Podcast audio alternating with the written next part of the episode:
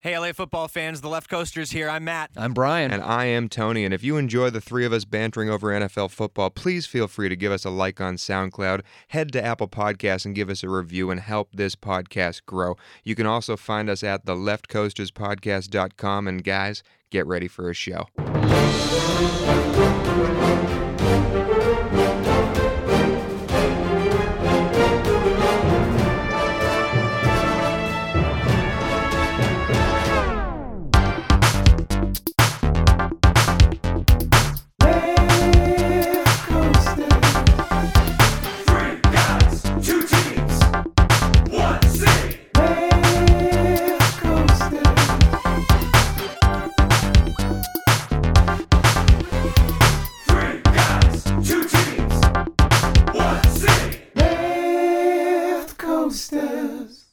Here we are, week five of the Left Coasters podcast. My name is Tony Cavallo. I'm with Brian the Ballerina Balzerini. I'm with Matthew Dangles, D'Angelo Antonio. Thank you, Brian, for wooing off Mike this week.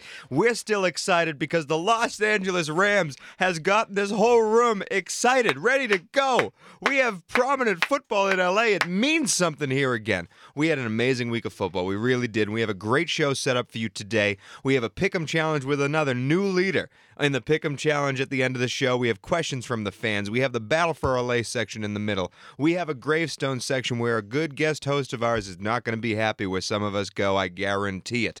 But in the intro section, we have a lot to talk about, including one of our fan favorites that we've been trying to get on the show for a while. Professor Pat will be in studio here over the phone. He'll be talking to us really soon. And we had a crazy week to dive into, and Professor Pat's going to help us do it with some nice little stats from the professor.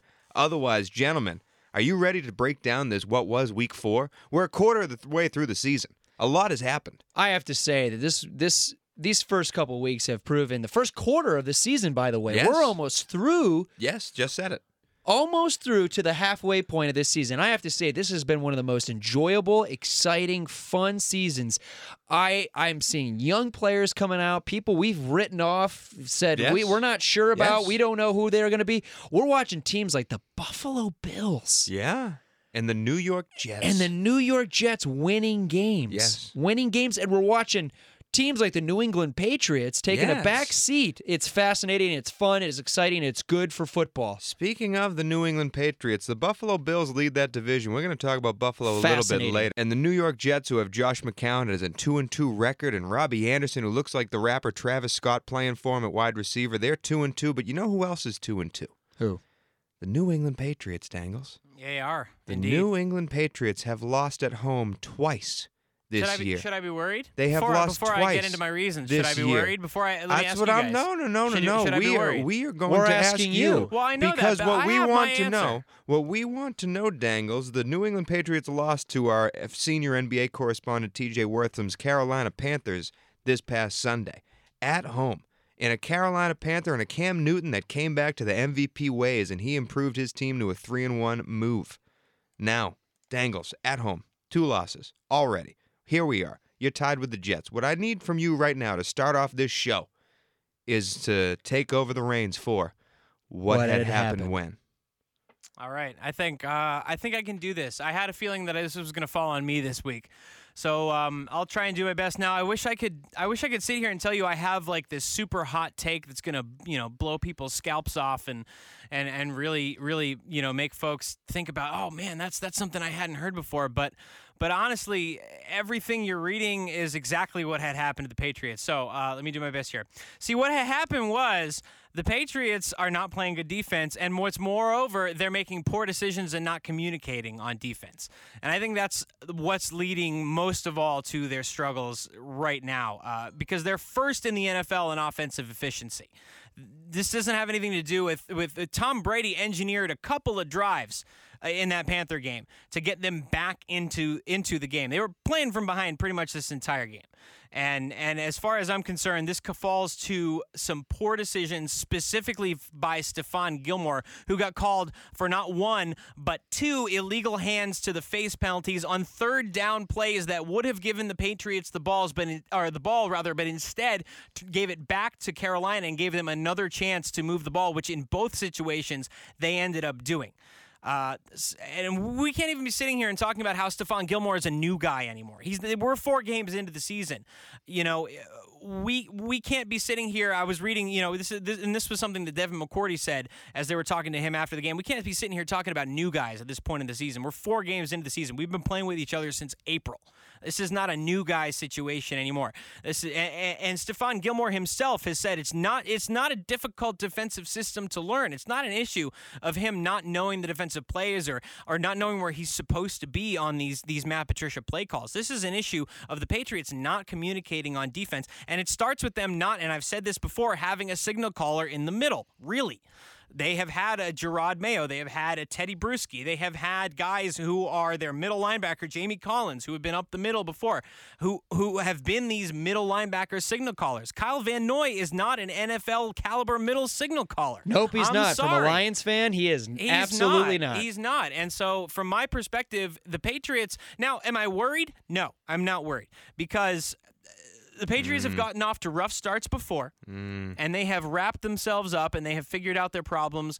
And if there's anyone in the NFL who is going to get a team on track and get a team to sit back and say, we are having issues at X, Y, and Z places and we need to make things happen, it's going to be Bill Belichick. I- I have complete and total confidence in coach to turn the team around to make sure that they're paying attention to to to to, to what needs to be done. But uh, you know, at the same time, it is a reality check, and I think that is my main takeaway to wrap this up: is that this was a gut check game for the Patriots. This was a hello, wake up! You're not un- unbeatable. You are not entirely invincible. You can be taken down even by you know by, by by teams the likes of the Panthers. No offense, TJ, but that's a team that, that's a team that the, the the Patriots should have beat, and a game that the Patriots should have won.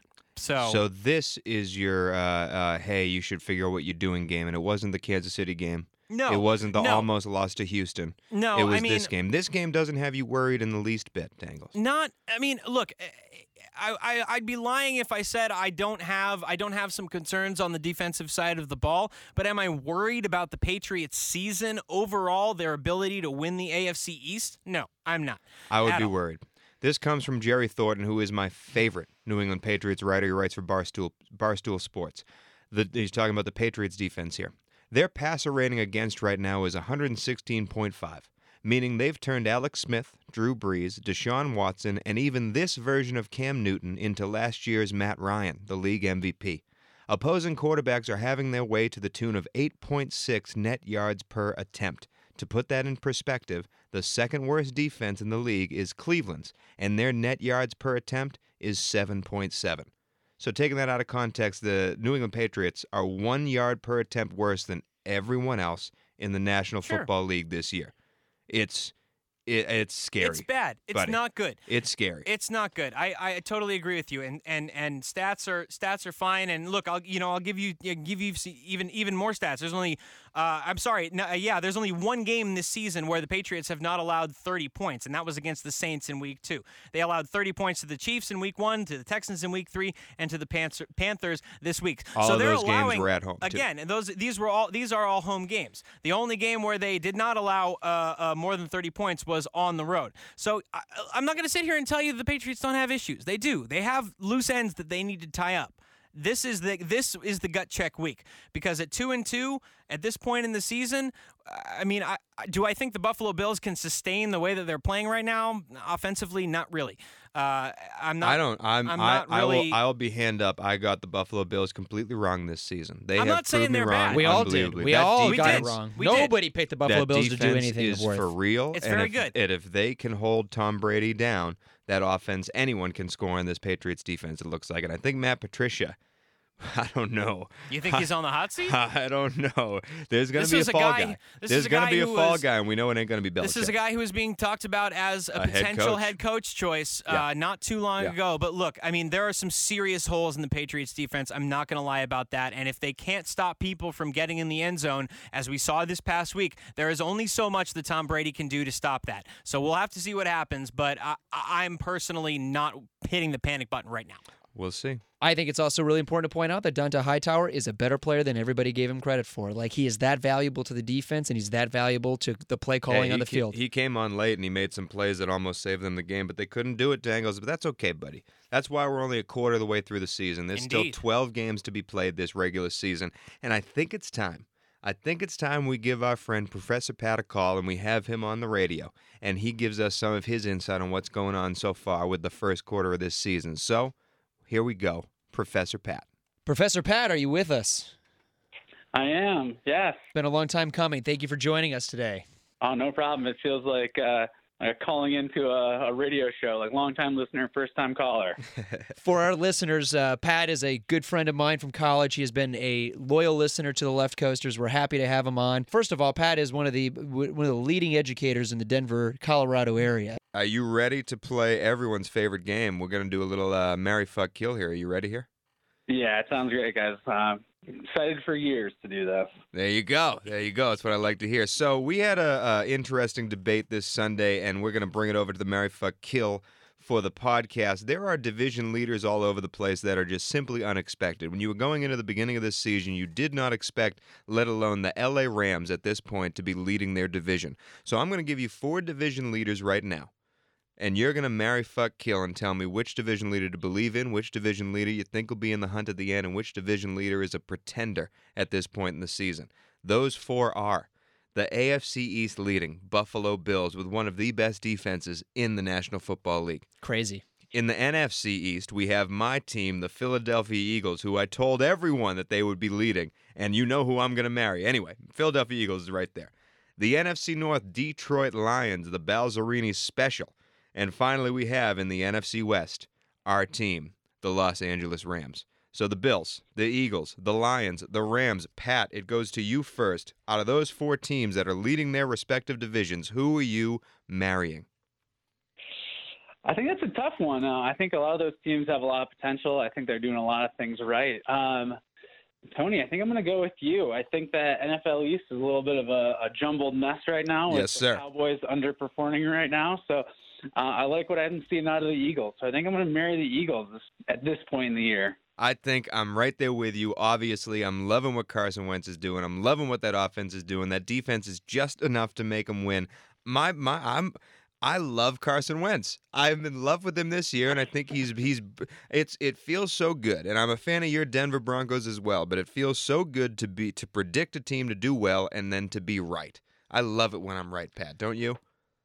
Yeah, absolutely. I mean, I think Carson Wentz just like I mean, a lot of these second-year quarterbacks look great, but I think he's one that's just going to be like a Ben Roethlisberger, like 15 years down the road, still doing what he's doing now. That'd I- be that'd be tough for Rams fans to hear if I Goff have doesn't to turn out that way. I have to say though, looking at the Philadelphia Eagles, there's one stat that really throws me throws me for a loop, and that's their net points.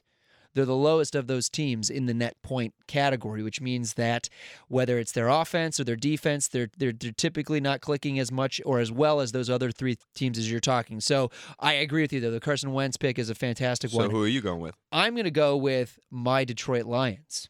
Oh, I think the Detroit Lions have what we have always not seen out of the Detroit Lions, and that is a consistent team. It's they're they're more consistent than they ever have been. Whether it's Matt Stafford deciding that they're going to put he's going to push the ball into triple coverage and double coverage, he's just not doing it like he used to. It's fantastic. It's a fre- breath of fresh air. I enjoy that they're deciding to run the ball now. Uh, Amir Abdul having 96 yards against a good Minnesota defense. against a good Yeah. Minnesota defense. That's very rare for the Lions. They're showing that they can be a good team consistently against decent teams. Truth be told, Yeah. I was waiting them for to lay an egg because that was very Detroit like. I'm I think Matt Stafford's the key. I think the play calling's fantastic. Goes to show that White Terrellos is not going to be their defensive coordinator and be a head coach next year. Dangles, do you agree? No, I don't. Uh, not, not at least not with the Detroit Lions part of it. Um, I have to, I have to agree with you and Pat. I think I'm going to go with the Philadelphia Eagles here. Um, uh, for the sole reason, Haters. for the sole reason that, and what's keeping me from choosing the Rams here is that the Seattle Seahawks have the easiest schedule in football, pretty much. Um, I want, I want to pick the Rams as my Mary here because I really do think they're for real this year, especially in that division. They have an enormous opportunity to make a huge splash. But again, with how uncertain things are are in the NFC East. Uh, you know, we've seen the Dallas Cowboys just absolutely clam up, uh, you know, against the Denver Broncos, which, uh, granted, is a great defense.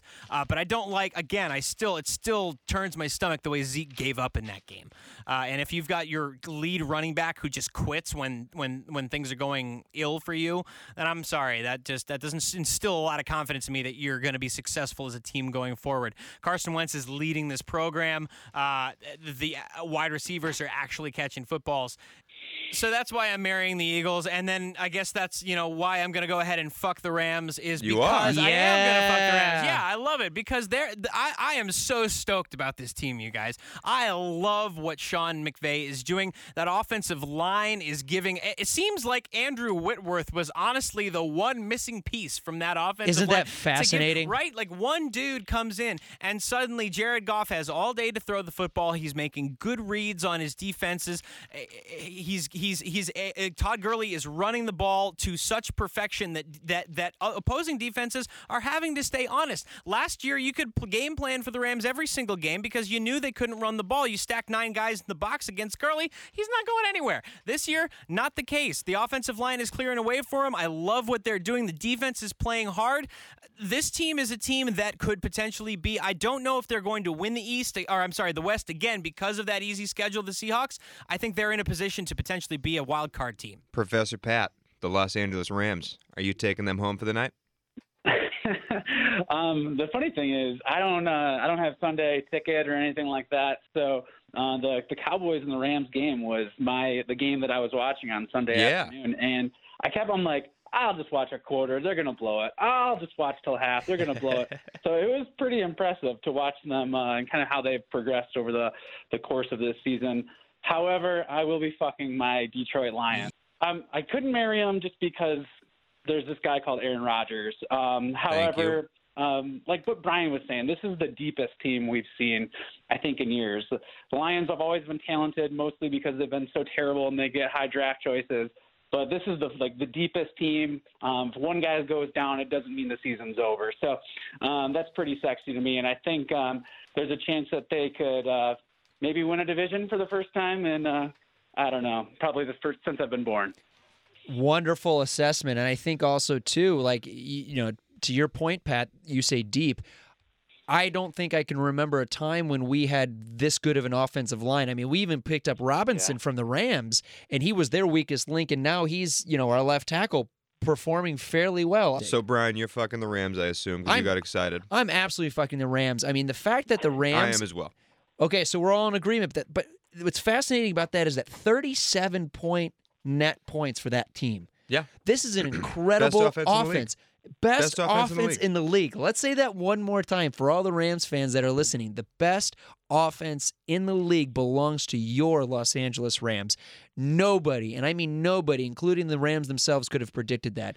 Good for Goff, good for Gurley, and fantastic, fantastic for Sean McVay. The main reason I'm fucking the Rams over the Buffalo Bills and the Detroit Lions, who I still haven't talked about yet, is because of who is in their division. I think Seattle stinks. You can tell me that they have an easy schedule in the world. If it wasn't for two turnovers that led to touchdowns against Indy, that game is a completely different game in Seattle against a terrible Indianapolis Colts team.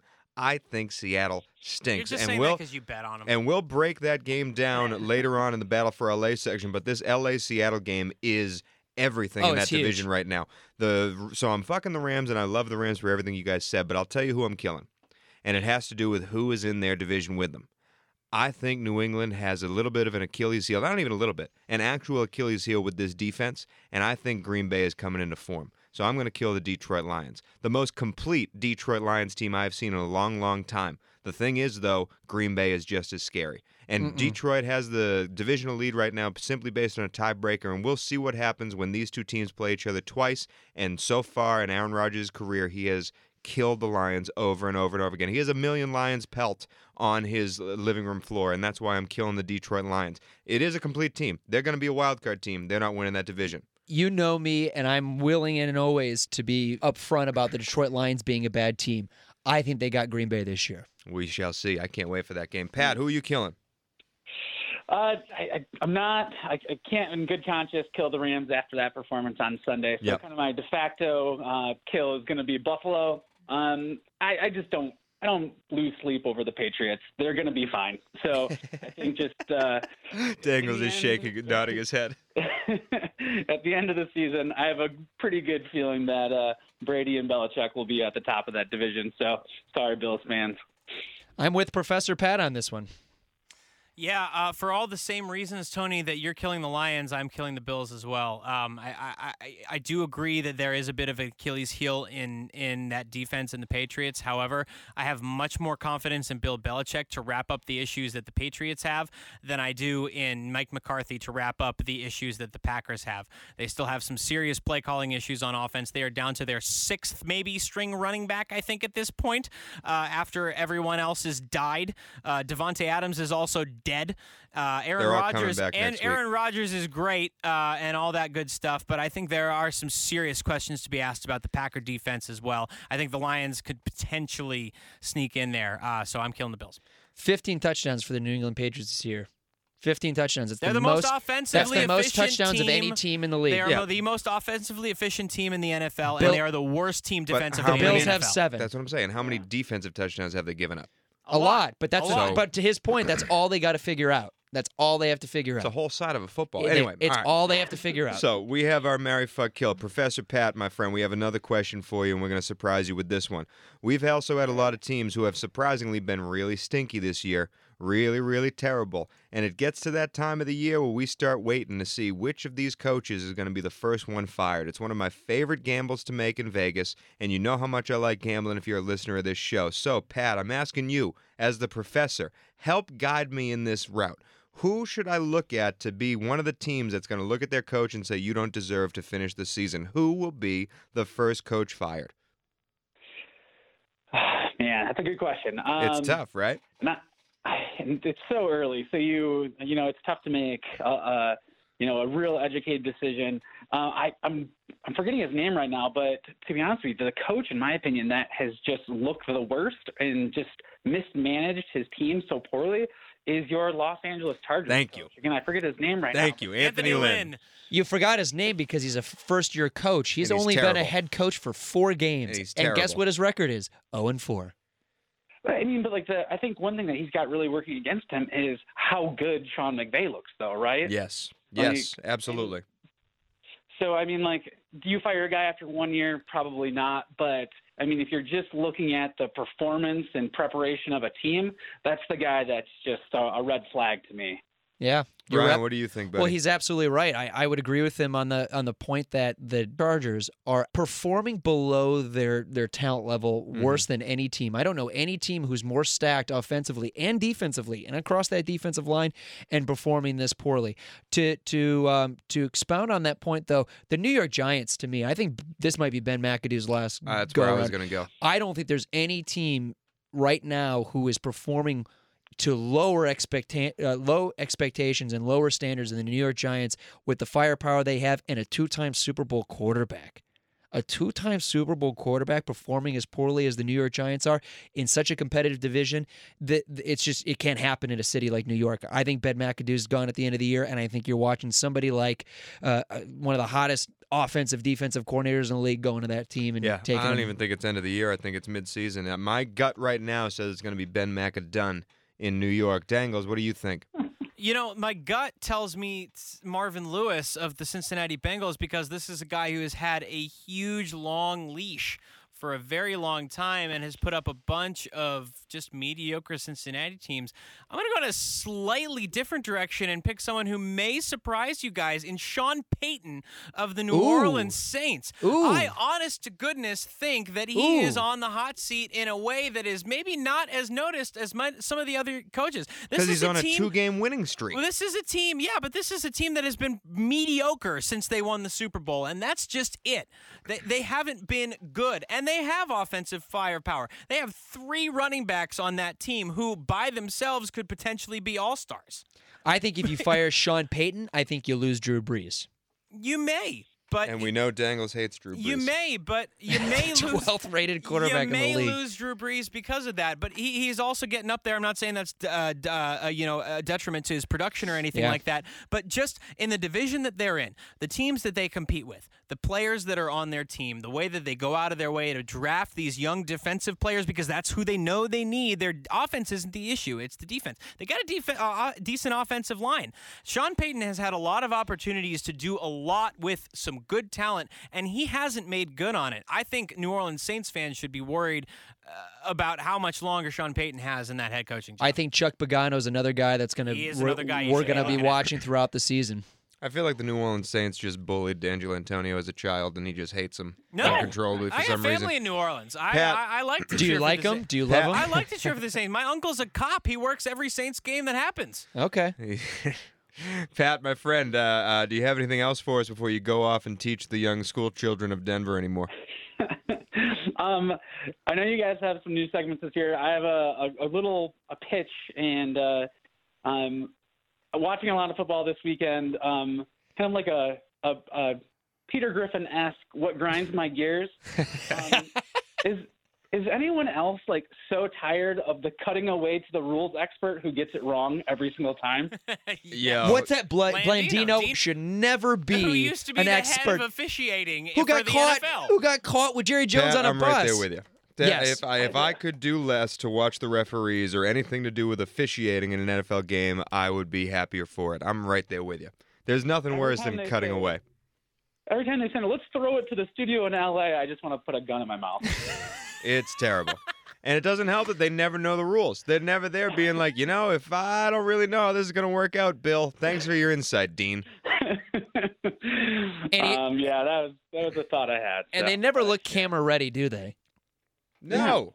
They never look like they're prepared to, to talk on camera. They're always just like, "Oh shit, I'm in public. I gotta." I- One of and the they, f- one of the first things they teach you as a journalist is it's okay to say I don't know the answer to this question. Not well, I mean I've been a referee for 30 years, so I'm going to put my thumb up my ass and try to figure out an explanation for this. It doesn't work that way. no, it doesn't, unfortunately. But good observation, P- Professor Pat. Absolutely. Professor Pat with a What Grinds My Gears segment, the first ever on the Left Coasters podcast. Pat, thank you for joining us, buddy. Thanks, guys. I really appreciate it. All right, get uh, get to bed. Get some sleep. You got an early day tomorrow. Those kids need teaching. Yes, sir. Thank you so much, Thanks, Pat. buddy. Thanks, guys. Thanks for the opportunity. Awesome. Thank you again, Pat. And up next, Left Coasters, it's Gravestones. Left coasters. Each week, the hosts of the Left Coasters pick one team to put into the ground and say that they will not make the NFL playoffs at the end of the year. Each week, the host that goes first has the team of his choice, and the hosts that go after him cannot choose the team that he decides to put into the grave. Brian the Ballerina Balzerini, after winning the Pick'em last week, is up first. In week one, he killed the New York Jets. He then later killed the Cleveland Browns and the Cincinnati Bengals. And all three of us have put San Fran into the hole, and they are the first to enter the graveyard fully. There's a couple of options for the ballerina. Where will you go? Without further ado, I, Brian, the ballerina Balzerini, will be putting into the ground our Los Angeles Chargers. At 0 4, at a negative 21 net point, I don't see a way beyond the Denver Broncos, the Kansas City Chiefs, or even the hurt Oakland Raiders. It's just not possible. It's not a reality. And I'm sorry. Good night, Los Angeles. Good night, Los Angeles. I loved you. those powder blues look good with the dirt over them. Maybe if they wore them more, they would have won. I am up next. I have killed the Cincinnati Bengals, Chicago Bears, the Chargers last week. And this week, I know you're listening, Alex. I know you're out there. Say it ain't so. The New York Football Giants, the 0 and 4 New York Football Giants, will not be making the playoffs this year. They are a team of turds. and they have no shot. They were my second choice. they have no shot. That one got Dangles. They have no shot to compete this a year. team of turds. I'm sorry. That was funny because I'm five on the inside. Negative, negative 35 point differential. Ben McAdoo. The worst in the league. Dangles, You are up Uh. next. You killed the Cleveland Browns, New York Jets, Chicago Bears, and The Cincinnati Bengals. I'm sorry. I just I want to like Cincinnati. I want them to succeed. I do. They have no running game. Andy Dalton can't seem to get the passing game going. Uh, the defense is not coming together, uh, and uh, it's really depressing, especially in a division that could potentially be wide open with the Steelers not looking as good as they normally do, and, and the Ravens seemingly unable to put points on the board. Uh, still, the Bengals blow. So, you guys get my gravestone this week. Congratulations, Cincinnati. Who day? Day in the ground. Now, because Cincinnati has been killed by all three hosts, Wonderful dings. let us have a moment of silence for the 2017 Cincinnati Bengals.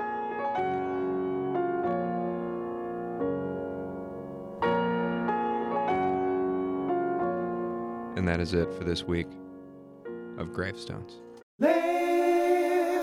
Left coasters. And we are back, the Left Coasters podcast. We are here for why we do this podcast, the battle for LA. And right now, folks, throw in the towel. The battle has to be called. The Rams have clearly won four weeks into the season. Wait, wait, wait. How can we call this four weeks into the season? Timeout. The Chargers are 0 4.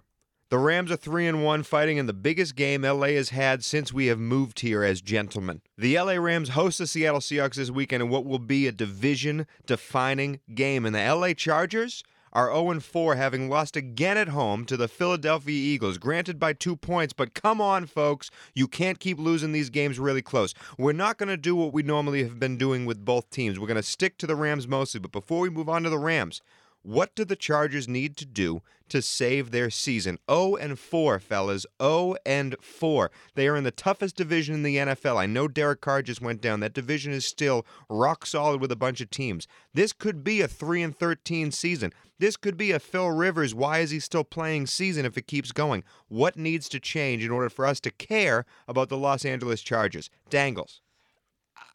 I mean, they gotta, they gotta be able to win when the clock is ticking down. I don't know where else to go with this. I mean, look, this isn't an issue of them not being able to score. Philip Rivers is throwing touchdowns. Could Melvin Gordon be a little bit more productive on the ground? Absolutely, he could. I know fantasy owners are kind of cringing over how far, how well he's done, or now not well, I guess I should say, he's done so far this year. But look, these scores: the Broncos week one, 24 to 21. The Dolphins week two, 19 to 17. The Chiefs, okay, they won by two touchdowns, 24-10. 26 to 24 against the Eagles this past week. That's three out of the four starting games that you should have and could have won. Two of those came down to field goals that would have won the game for them, or at least pushed it to overtime.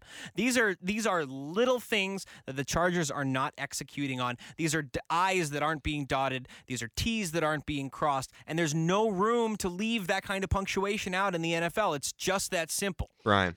I have to believe it's Philip Rivers. I really do. I think he's a great quarterback, and he's going to, you know, always be one of the best players that has ever come through one of the, you know, West Coast organizations. And he's going to be a Hall of Famer potentially, and he'll over, always be a Chargers Hall of Famer. But I have to believe, having watched that game uh, on Sunday, it's a culture thing. It has to be. This culture of winning is so fine. Is so fine of a detail. Absolutely. And I and I and I looked at guys like Brady, and I even looked at guys like Wentz. The reason why we pick Wentz over Dak Prescott, the reason why we pick Wentz over other guys who are in their first, second, or third year is because he has that it factor. I think Philip Rivers just doesn't bring the guys together in the same manner when it matters most. He is not a guy who takes it home. He doesn't take it home. His record in the fourth quarter is awful. Is awful. And I don't think it's because it's lack of trying. I don't think it's lack of caring. I don't even think it's lack of detail. I think it's just borderline pure performance. Mhm. That that that one inch that matters so much to everything uh, a quarterback does. And I just don't think it's happening. I don't think he has been able to coalesce the people around him to get W's. Melvin Gordon was non existent non-existent. But every time they get behind, he screams and yells and puts people in a position where I get uncomfortable watching it. Mm. And I've always had that weird feeling in the back of my head about him. I'm like, as a former football player, I don't know if I would have liked playing for Philip Rivers. So that's kind of the I I, I have to believe that might have to be the answer to it because it's the only common denominator. It's scary because uh, uh, this past Sunday, if you were watching on television, the CBS channel held the Oakland Raiders at the Denver Broncos game, when at the same time, on cable, but not on the main cable station, was your hometown Los Angeles Chargers. When your hometown team is getting pushed to a secondary cable station so they can show a division rivals game, it's that's it's telling. That's telling. Eh. Not to mention the fans of how there are away fans at the team. There's not filling out the stadium. All that stuff piling down. Now the national television station is going. No, we don't want you either, Los Angeles Chargers. It's getting scary, folks. So we face in an 0 4 battle the New York Football oh. Giants this week. You guys tell me. We're not going to break down the game because they don't deserve it to be broken down. Both these teams stink. Who wins this game? The Giants, the Chargers. One's 0 and 5, one's 1 and 4 at the end of the week. I'm going to go with the New York Giants. Oh, and I and the only thing I say in the favor of the New York Giants is their uh, is their home advantage. You know, traveling across from the from the West Coast to the East Coast is not something to you know thumb your nose at. I think the New York Giants have that advantage. I also think the New York Giants have something that the the the Philip uh, the Philip Rivers led Chargers don't, and that's a two-time Super Bowl winning quarterback with a pissed off receiver and and and a New York mentality. I, I think this Los Angeles team just kind of they just kind of seem afloat, and I think Anthony Lynn seems subpar as a head coach. We're kind of watching it happen in, in real time. I, I just really think the New York Giants have a slight shitty edge, and and and and it's their home field advantage. It's a battle of two quarterbacks that came into the league together, and honestly, Eli was drafted as a Charger first, so it's going to be an interesting battle. Dangles, who do you think wins? This is a tough one. Um, so the Chargers at home 0 and 3 on the road 0 and 1. The Giants at home 0 and 1 on the road 0 and 3. Uh, so you can't even really look to the home or away record uh, to to help you sort of get get a sense on this one. I'm going to go with the Chargers. Uh, I like Los Angeles to win this. I just I, I don't know even if I have that much of my football knowledge to rely on here. I'm just kind of going with a gut feeling. The Giants don't inspire much of anything in me other than despair, uh, which is great, con- you know, considering I'm a Patriots fan and they dashed our Super Bowl hopes. We should have seven Super Bowls, not five, because of them. But that's beside the point. Uh, I think the Chargers win this game. I think uh, you know. It's just gonna be a it's gonna be a breakout game. This defense on the Giants is not as good as we thought it's gonna be. I'm going with Los Angeles. I hate the Giants. I'm picking the Chargers, but nothing, ever, nothing, as you said, Dangles points me to this. This is a game that I will not watch on television. No, no, it's just, just a gut. This is a gut feeling for me. And I would. We went to training camp. We went to training camp So to interview fans of both teams. So exciting. And the Rams fans all said, "You know what? This is a rebuilding year. We're going to hope to be, you know, competitive. Maybe six wins." Now look at it. The Chargers fans were like, "We're a wild card team. We're a division winner." The Chargers fans might be the worst team in the league. The Chargers might be the worst team in the league. They're 0 and 4. It might be. This weekend will tell us a lot. This is the battle of the underperformers. Let's move on to the team that matters, the Los Angeles Rams. I'm being very mean to the Chargers this week, and they, They deserve it.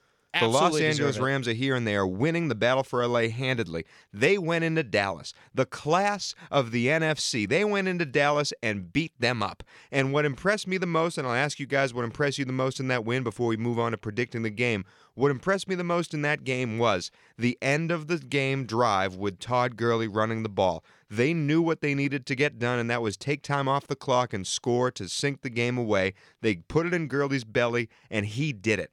Everyone in the world knew that Gurley was going to be running the ball, and Gurley still produced, got yards, got first downs. That offense moved down the field. Gurley saved the day.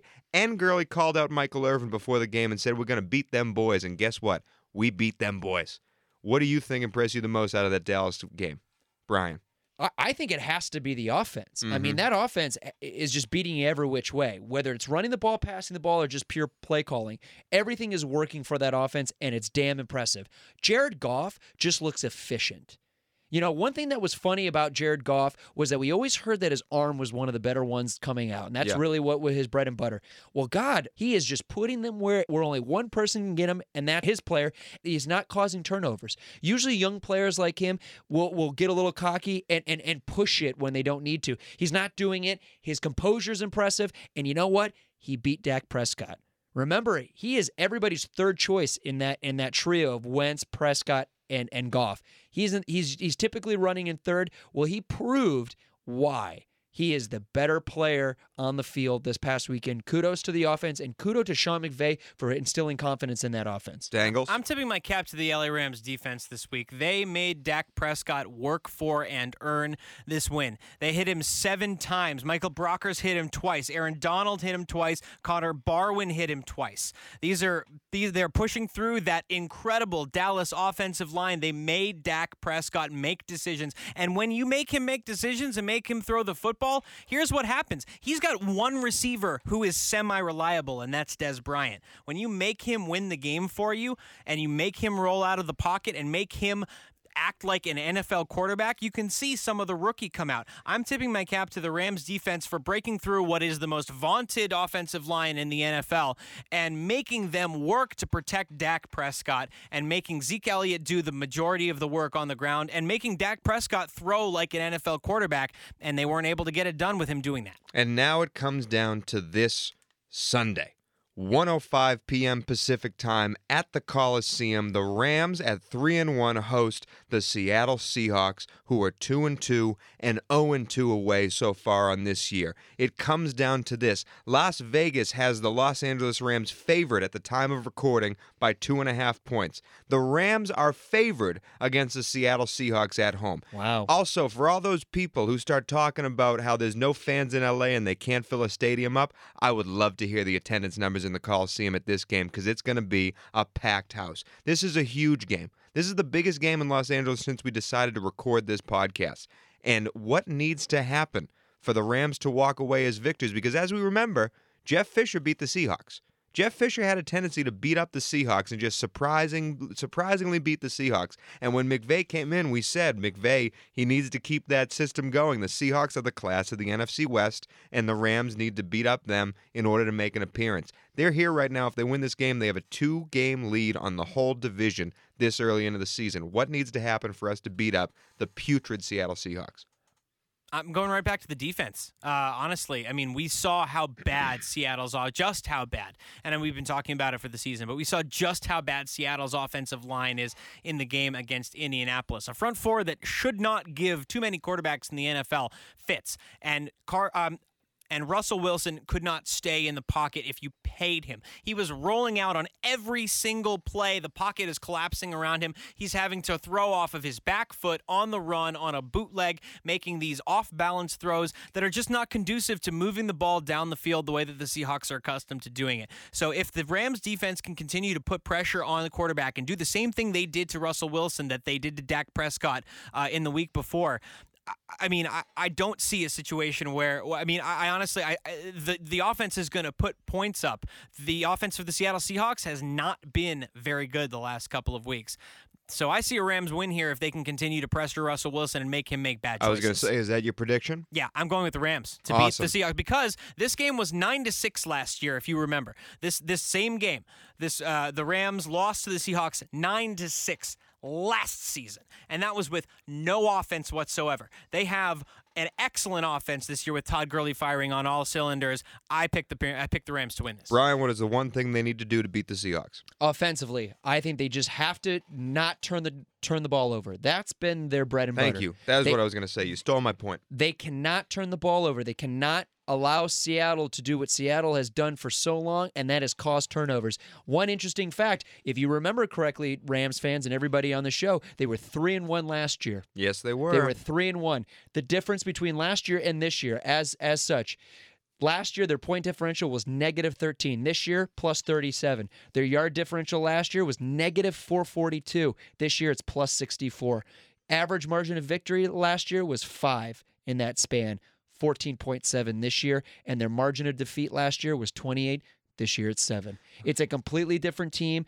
That's why I think the Rams are going to win this week. you think And- they're going to win too? and they're going to stay atop the, this division and they're going to show everybody guess what the rams are looking for playoffs The Rams are for real. The Rams are for real, and I'm right there with you for ball security. Jacoby Brissett made a terrible interception for a touchdown. That Seahawks defense travels. We know that. And that Seahawks defense is still the Seahawks defense. If Jared Goff keeps the ball on his side, doesn't give it away, no fumbles, no stupid uh, uh, uh, special teams kerfuffles, the Rams are a better team.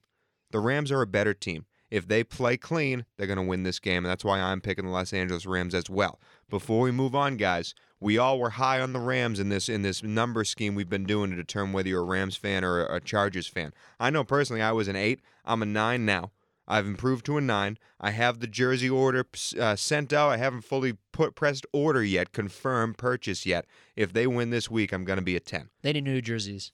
They, uh, they need new helmets. Let's not talk. We're going to be talking forever about these terrible helmet to jersey The ratios white they helmets look great with the white jerseys. They look terrible with the all blue. Doesn't Mustard yellow, sense. man. Doesn't Mustard make any yellow. sense. The yellow uh, color rush jerseys look good, regardless. Where are you on a scale? You were a nine last week, Brian. Ten. Ten. You're full out ten. Ten. Ten. Throwing the tens Get up. this man a jersey. Yes. What do you got, Dangles? You were an eight last week with me. I'm going up to a nine as well. Right. Uh, I, I have no reason not to. They've just been impressive week after week after week, and I have no reason to believe they're not going to impress me again this weekend against a vulnerable Seattle team. All right. Hey, Chargers. Uh, do something. Make us fans. Do something. Make us fans. Bring us back. Please. The battle for LA is still there. We want Wait- you to be part of this podcast, but you're making it very difficult. We would love for you to, to, to come to prominence, and so we can enjoy your blue jerseys. And all Chargers fans, listen. I'm sorry if you're not if you're not liking the way we're covering your team. Your team stinks. And if you want to send us questions, we're going to be doing questions next. And you can send us questions about your Chargers. We can talk about them then in the tiny five minute section instead of the 20 minute section called the Battle for LA, where we talk about the LA teams that matter. The Chargers aren't one of them. Moving on to questions. Left coasters. And now we're at the questions from the fans section. Again, you can send us your questions by going to the leftcoasterspodcast.com and hitting us up on the contact page, or you can email us at the leftcoasterspodcast at gmail.com. The question this week comes from Brian from Boston. Good old Biggs. Thanks for sending us a question, buddy. And his question has to do there is a lot of parity this year in the NFL. Why do you think that is?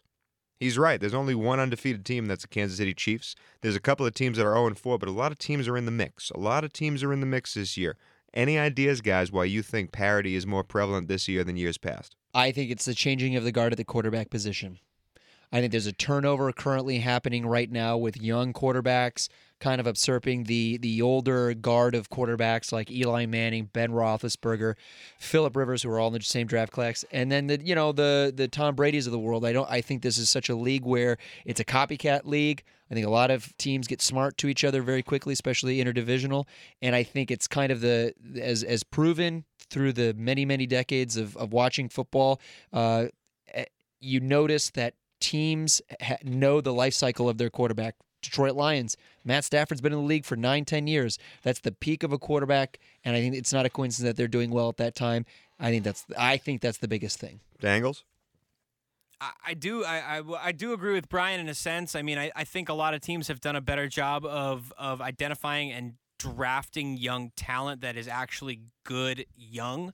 Uh, we've seen an emergence of, especially at the quarterback position, as you were mentioning, rookies who are not supposed to be even sort of looking at the NFL. I mean, when the Cowboys drafted Dak Prescott, I have to think that they were not looking for him to be part of that offense for three, four, five years down the line, potentially.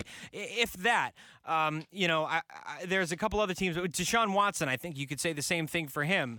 Um, you know, there there are there are you know potentially there there are some guys that, that get drafted, that, you know, that that at the at a young age who are performing well above the level I think that they're probably expected to. So. I, I mean, uh, in addition to the changing of the guard at quarterback position, I think I just see teams doing a better job of identifying young talent out of college and developing that young talent early, early on. Some teams are better at it than others. Patriots, for example, are great at developing young talent, and nobody's into somebody's. Uh, but I think more teams are glomming onto that and figuring out how to do it, and they're making it work, especially on the defensive side of the ball. Finally, for me, I agree with you on the quarterbacks thing, but I'd say uh, I think it's ever since they made the changes to have less padded practices and less uh, lead up into these preseason Really? games. Yeah, because all of these teams seem to take a while to find themselves. I mean, Aaron Rodgers had one series in the preseason this year, and he's not he's not doing as bad as he used to do in the beginning of the seasons this year. But each one of these teams, the Patriots, all these teams that were used to being very, very good, are taking a while to find themselves. And I think we're seeing a lot of parity early, where I think as we get later on in the season, the teams like the New York Jets will fall back to the end of the pack, and the New England Patriots will start to move to the front. I think it also has a lot to do with coaching. I think you're seeing that kind of again that change of guard into the better coaching staff. I don't think it's a coincidence. 31 years old, Sean McVay is a really good coach. Yeah. he's risen to the top. He's going to be that Bill Belichick, I think, for a long Yeah. time if he meets his potential. I think good coaching is wi- with McDermott. I think we're watching him really come into his own. I think just that that change of the the one generation to another, um, kind of taking into effect. I think that has a lot to do with it as well. And yet the Chargers still got Anthony Lynn. Moving on to Pick'em Challenge.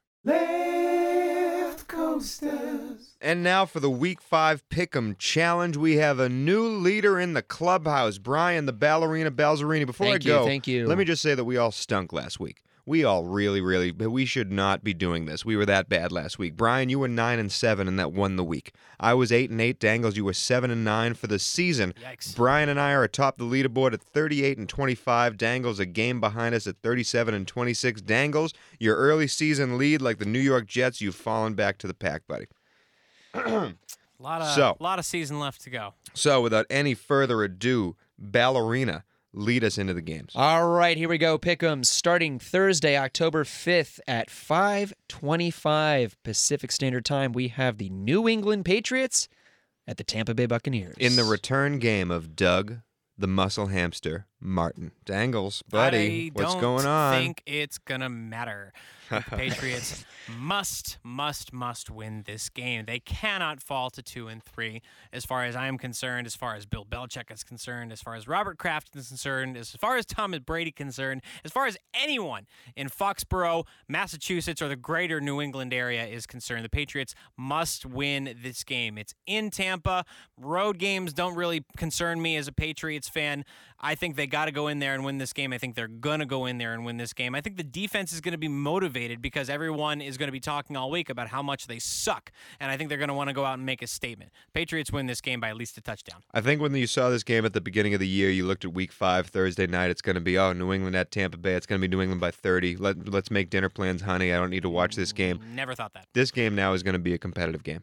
This game now is going to be a competitive game. I'm still picking New England to win because I trust Bill Belichick and Tom Brady more than I trust Koetter and uh, Jameis. But it's going to be a competitive game.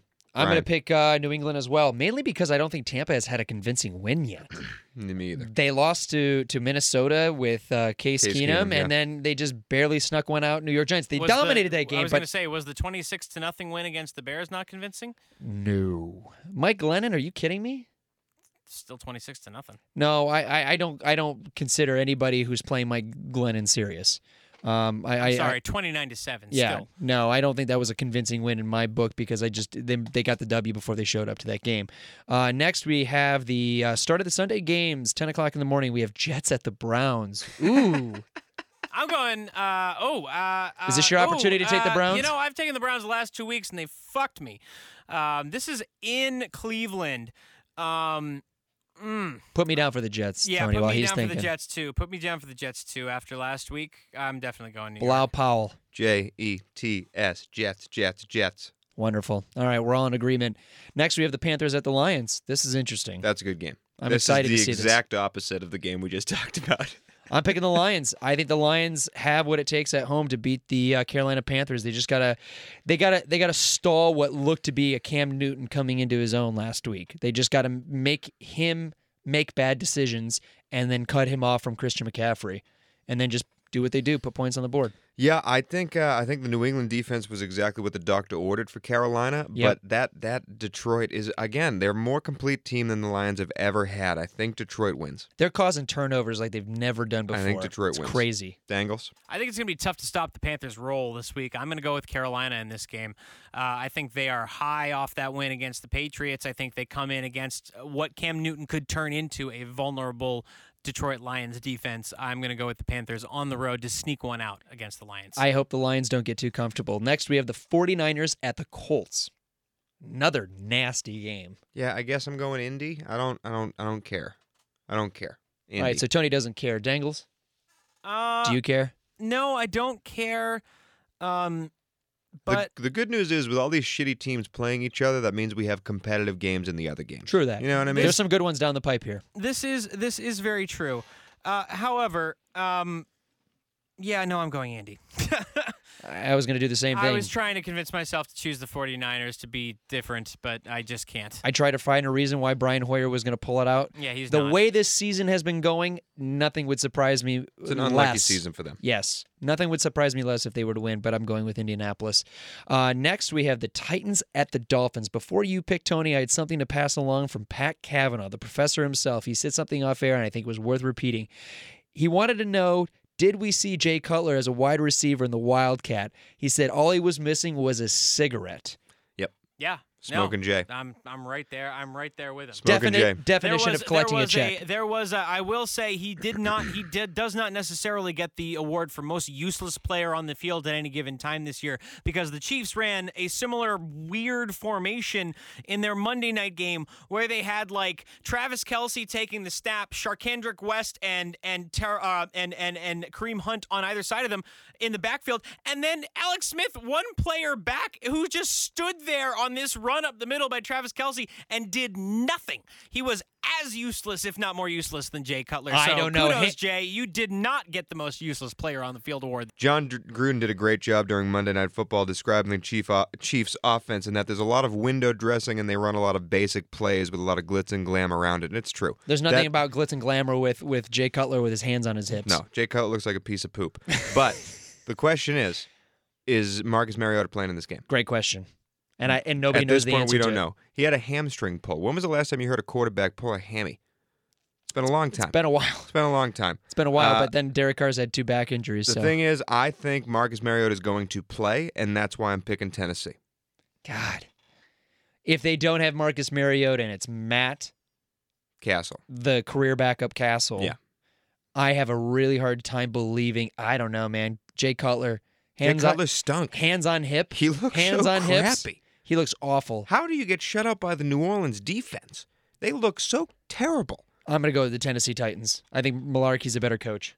I'm going to go with the Titans regardless of who starts at corner uh, quarterback. Uh, if you recall, Matt Cassel, old though he may be, did lead the Patriots to an 11 and 5 season when Tom Brady went down in the first half His of only the successful 2008 season. And if you remember correctly from last season when Marcus Mariota was hurt, Matt Cassel came in and actually did well. He performed. He did okay. And this year, he's got a couple of running backs to give the football to who are actually performing in Derrick Henry and DeMarco Murray. He's got a, a clear number one receiver in Rishard Matthews. He's got a top 10 tight end in Delanie Walker. He's got one of the best offensive lines in the league. I just don't see a way that the Miami Dolphins actually win this game, especially when they can't get anything going on offense. Jay Ajayi isn't doing shit But they got them. stalled last week by Houston. They can't do shit. I, maybe they did. Maybe they did. I just, I, even though this game is in Miami, uh, I, I mean, they didn't just get stalled. They got the shit kicked out. All right, of who do you got? By, uh, oh no, I said Tennessee. All I right, don't you got Tennessee. Okay, duly noted. Bills at the Bengals. Buffalo. Yeah, Buffalo. Cincy stinks. I don't care what they did against uh, Cleveland. Cincy stinks. But they came out this this week. Buffalo, Buffalo. Buffalo is going to prevent Cincy from scoring. Buffalo, That's just Buffalo, it. Buffalo, Buffalo, Buffalo, Buffalo, Buffalo. I'm gonna go with the Cincinnati Bengals. Wow. That's my upset of the week. Wow. I'm not a believer in the Buffalo Bills. You just killed Cincy in the gravestone. I pool. still think the Red Rockets good for some upsets at home with AJ Green. All right. Four touchdowns for the for the young man. Like give credit where credit's due. I think they're ready to go, and going. I think they're just gonna do it. Can't explain why. Next we have the Jaguars at the Steelers. Listen, Pittsburgh's not as good Yeah, as they, they, should are be. not. I'm actually picking Jacksonville to win this game. uh, the way that they have been, they have been going the last couple of weeks. I think they're due for a big win. The Steelers lost. I'm sorry, the Steelers won by only three against the uh, the Cleveland Browns, and they lost straight up to the uh, Chicago Bears. Tony. This is a vulnerable team, and I think the Jacksonville Jaguars can come in there if they can get just a couple of touchdowns. Big Ben and AB have not been on the same page at all this year. I think they could potentially keep them out of the end zone and yeah, sneak a win out here. You tell me Where is the Jacks- game? It's at at it's Pittsburgh. in Pittsburgh. And where did the Jaguars just go? And they went to overtime against the New York Jets. So if you go to New York and you can't beat the Jets, you ain't going to Pittsburgh to beat the Steelers. Pittsburgh wins. I was just about to say if you pick the Jacksonville Jaguars, I was just about to tell you too for laughing at me for picking the Cincinnati Bengals over the Bills. You guys got some nuts on you. No, I'm not an idiot. Steelers all the way. Next, we have the Cardinals at the Eagles. Oh man, I mean, I think Arizona puts up a fight because the Eagles are as they're as good as they are. They let the team back into the game, and Arizona has the type of offense to keep them into a game. Carson Palmer can still whip the ball. He had a great overtime drive against a crappy San Fran team. They shouldn't have been in overtime, but they won the game. I think Philly wins, but it's closer than you think. I don't know how the Cardinals aren't putting more points up on the board. I understand San Francisco has a really good defensive line, but they uh, the Cardinals are not making a strong case for themselves No. at this moment. I'm going to go with the Eagles. Dangles. Yeah, I'm also going with Philadelphia. All right. So then we have in the next set of games, We're in the afternoon now. correct. We are in the afternoon. And just a note to our fans, the Rams are playing in the afternoon. So late afternoon Yeah. for your scheduling purposes. Prime time. After that, we have the Ravens at the Raiders. A lot of R's there. Well, we have uh, the Raiders led by EJ Manuel. He didn't look bad. Derek Carr is out for at least two weeks, possibly six weeks, with some screwed up back issues. It went down, he went down weird and came off weird, and a back is not a thing you want to deal with. Just ask Tony Romo.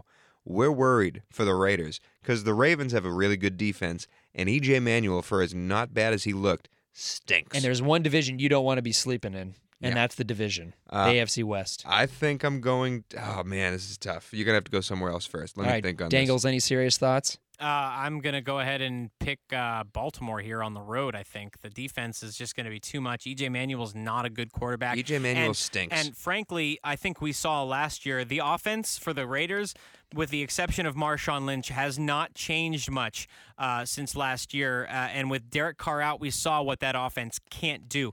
Marshawn Lynch is not uh, is not performing up to standards this year, really. And without Derek Carr, I just don't see a way for this Oakland offense to get into the end zone against that yeah, Baltimore I, D. I want to pick Oakland. I really do, but I think I got to go with Baltimore. EJ, I just can't pick EJ Manuel. Can't do it. What bothers me though is that Joe Flacco only has one touchdown this year. I don't think Baltimore's very good, but it's EJ Manuel. Mm. Who you going with, Bry? The two of us took Balti. It's tough, I know, but it's EJ Manuel. He got a coach fired. He's been. Is this his third team now?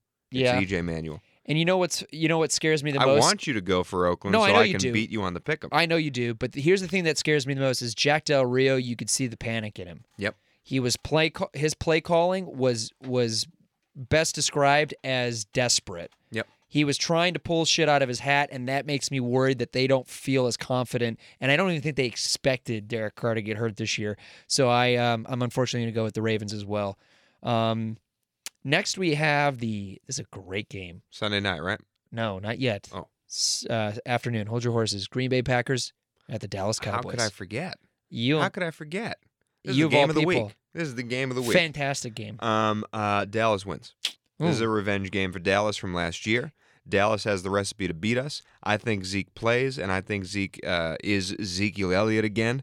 And I, I still don't like Green Bay. Speaking of which, We have too many injuries right now to make me feel safe. We have three backup offensive linemen out there against Chicago. just for all That's our not going to run against Dallas. for my for my knowledge and everybody else listening out there, if the uh, by the end of the week we discover that the uh, stay is no longer in place for Ezekiel Elliott, is he playing in this game? No, he's suspended right away.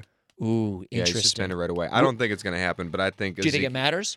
If- Yeah, absolutely. If- I mean, I, I think I mean, Dallas. it matters ultimately. I think does it- Dallas wins uh, regardless. that's my point. That's my but question. but I, I just think Dallas is the better team. They're hyped up in this game. They need to win. Dallas. Anybody else? Daniels, Yeah, I'm going to go with Dallas here too. Uh, it's at home. Uh, Green Bay is suffering at the running back position, uh, and They're suffering yeah. everywhere. Yeah, well, I They have mean, injuries but, everywhere. but especially at the running back position. if they were fully healthy, I would I would easily have picked the Packers, but I think without Mon- Montgomery and a couple other key players, especially on the offensive line, I think they're gonna they're gonna they're gonna get hurt here. So uh, yeah, so the Cowboys. This is your late game: Kansas City Chiefs at the Houston Texans. Really good game. A really really Interesting game. Really good game. I think it's- Houston's for real, guys. I think Houston is for game real. is in Houston. It's going to be fun. Houston's defense is for real if Deshaun Watson can play, and now you have Will Fuller as the speedster against DeAndre Hopkins on the other side, and Lamar Miller can run the ball. That team's good. Remember when That we picked good. when we picked the rookie quarterbacks at one of, uh, one of the Mary Fuck Kills this year? Deshaun Watson was kind of the guy everybody was kind of waiting to see. He's a gamer. He's doing Guy's great. a gamer. He's doing so great. who you picking, Tony? Kansas City. After all that, After all that, Kansas Yeah. City is the most complete I team in the have- NFL right I, now. I agree. I have to go with Kansas City as uh, as well. As much as I like what I'm seeing out of Houston, and as much as I, I think that it's great that Houston now has a quarterback that can allow them to keep defenses honest because he can not only throw the ball, but he's a running threat as well, which not only opens up the passing game, but also allows Lamar Miller more room to do what he needs to do. Great game out of him. Great game out of him, and great point. Uh, I think ultimately what this comes down to is what we saw at a Kareem Hunt on Monday Night Football this past week. That guy is good. Or every game that he's played pretty much so far we're this all, year. We're all waiting for him to fall off the cliff, and he just hasn't. And Yeah. and I just don't think it's going to happen. I think Kansas City's got uh, uh, too much firepower for the Texans. But don't be surprised on this big stage, Deshaun Watson comes through because that's what he was known for. Yeah. And J.J. Watt, who knows, man? He could do anything. So don't be surprised if the Texans win this one. This is a time last year where a lot of people were starting to talk about whether or not Zeke Elliott might lead the league in rushing, and more importantly, whether or not Zeke Elliott might potentially be an MVP candidate towards the end of the season. Do you think that is in the potentially in the cards for Kareem Hunt, or is it too early to say at this point? No, because after all that Zeke did, they still even gave Offensive Rookie of the Year to his quarterback. Quarterbacks win those awards. And look at who they're playing, Deshaun Watson. If he keeps going at the rate he's going and puts the Houston Texans atop that division, which is wide open right now, that very well could potentially be the case.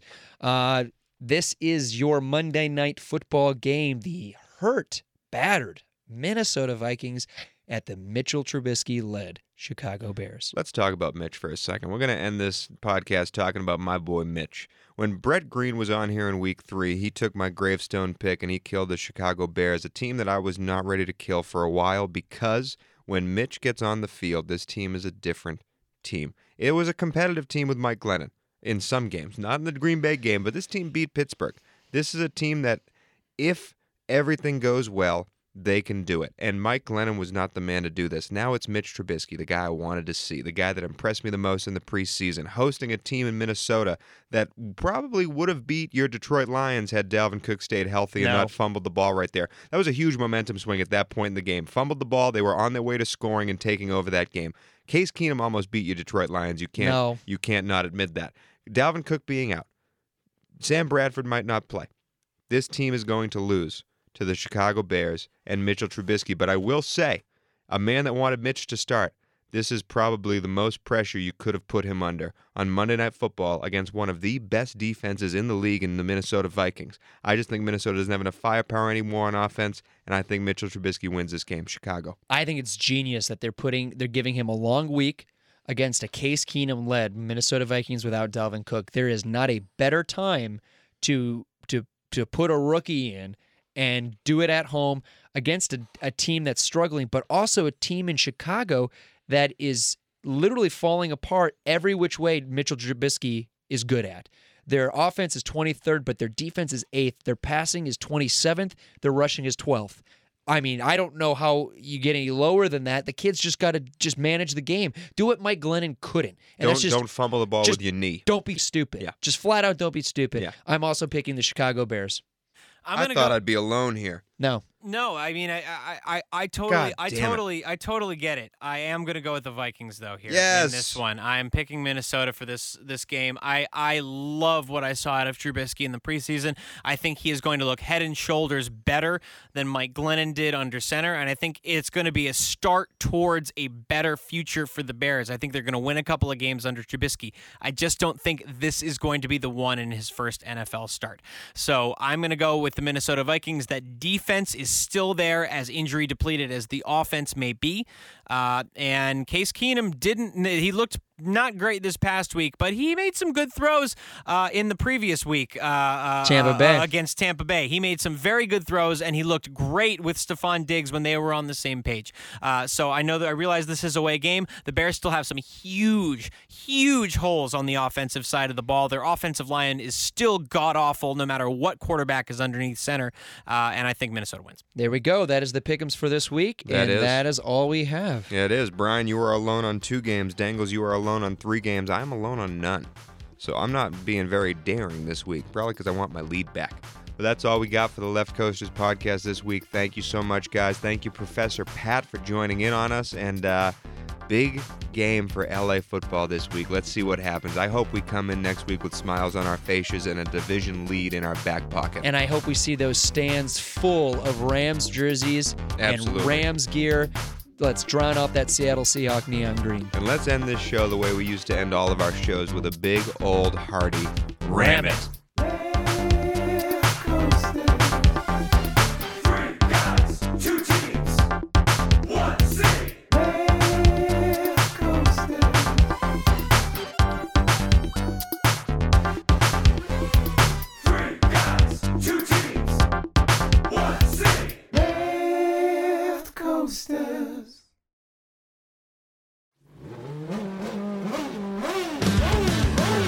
Bruce Martin, host of Pit Pass Indy.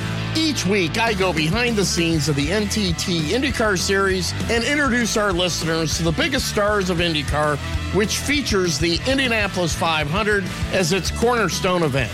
The men and women that compete in IndyCar may be the bravest athletes in all of sport, as danger lurks around every corner. They are able to look danger in the eye without flinching. That is why the NTT IndyCar Series features the best racing on the planet. Join me every week as we talk to the stars of IndyCar, including the legends of the Indianapolis 500 on Pit Pass Indy from Evergreen Podcast.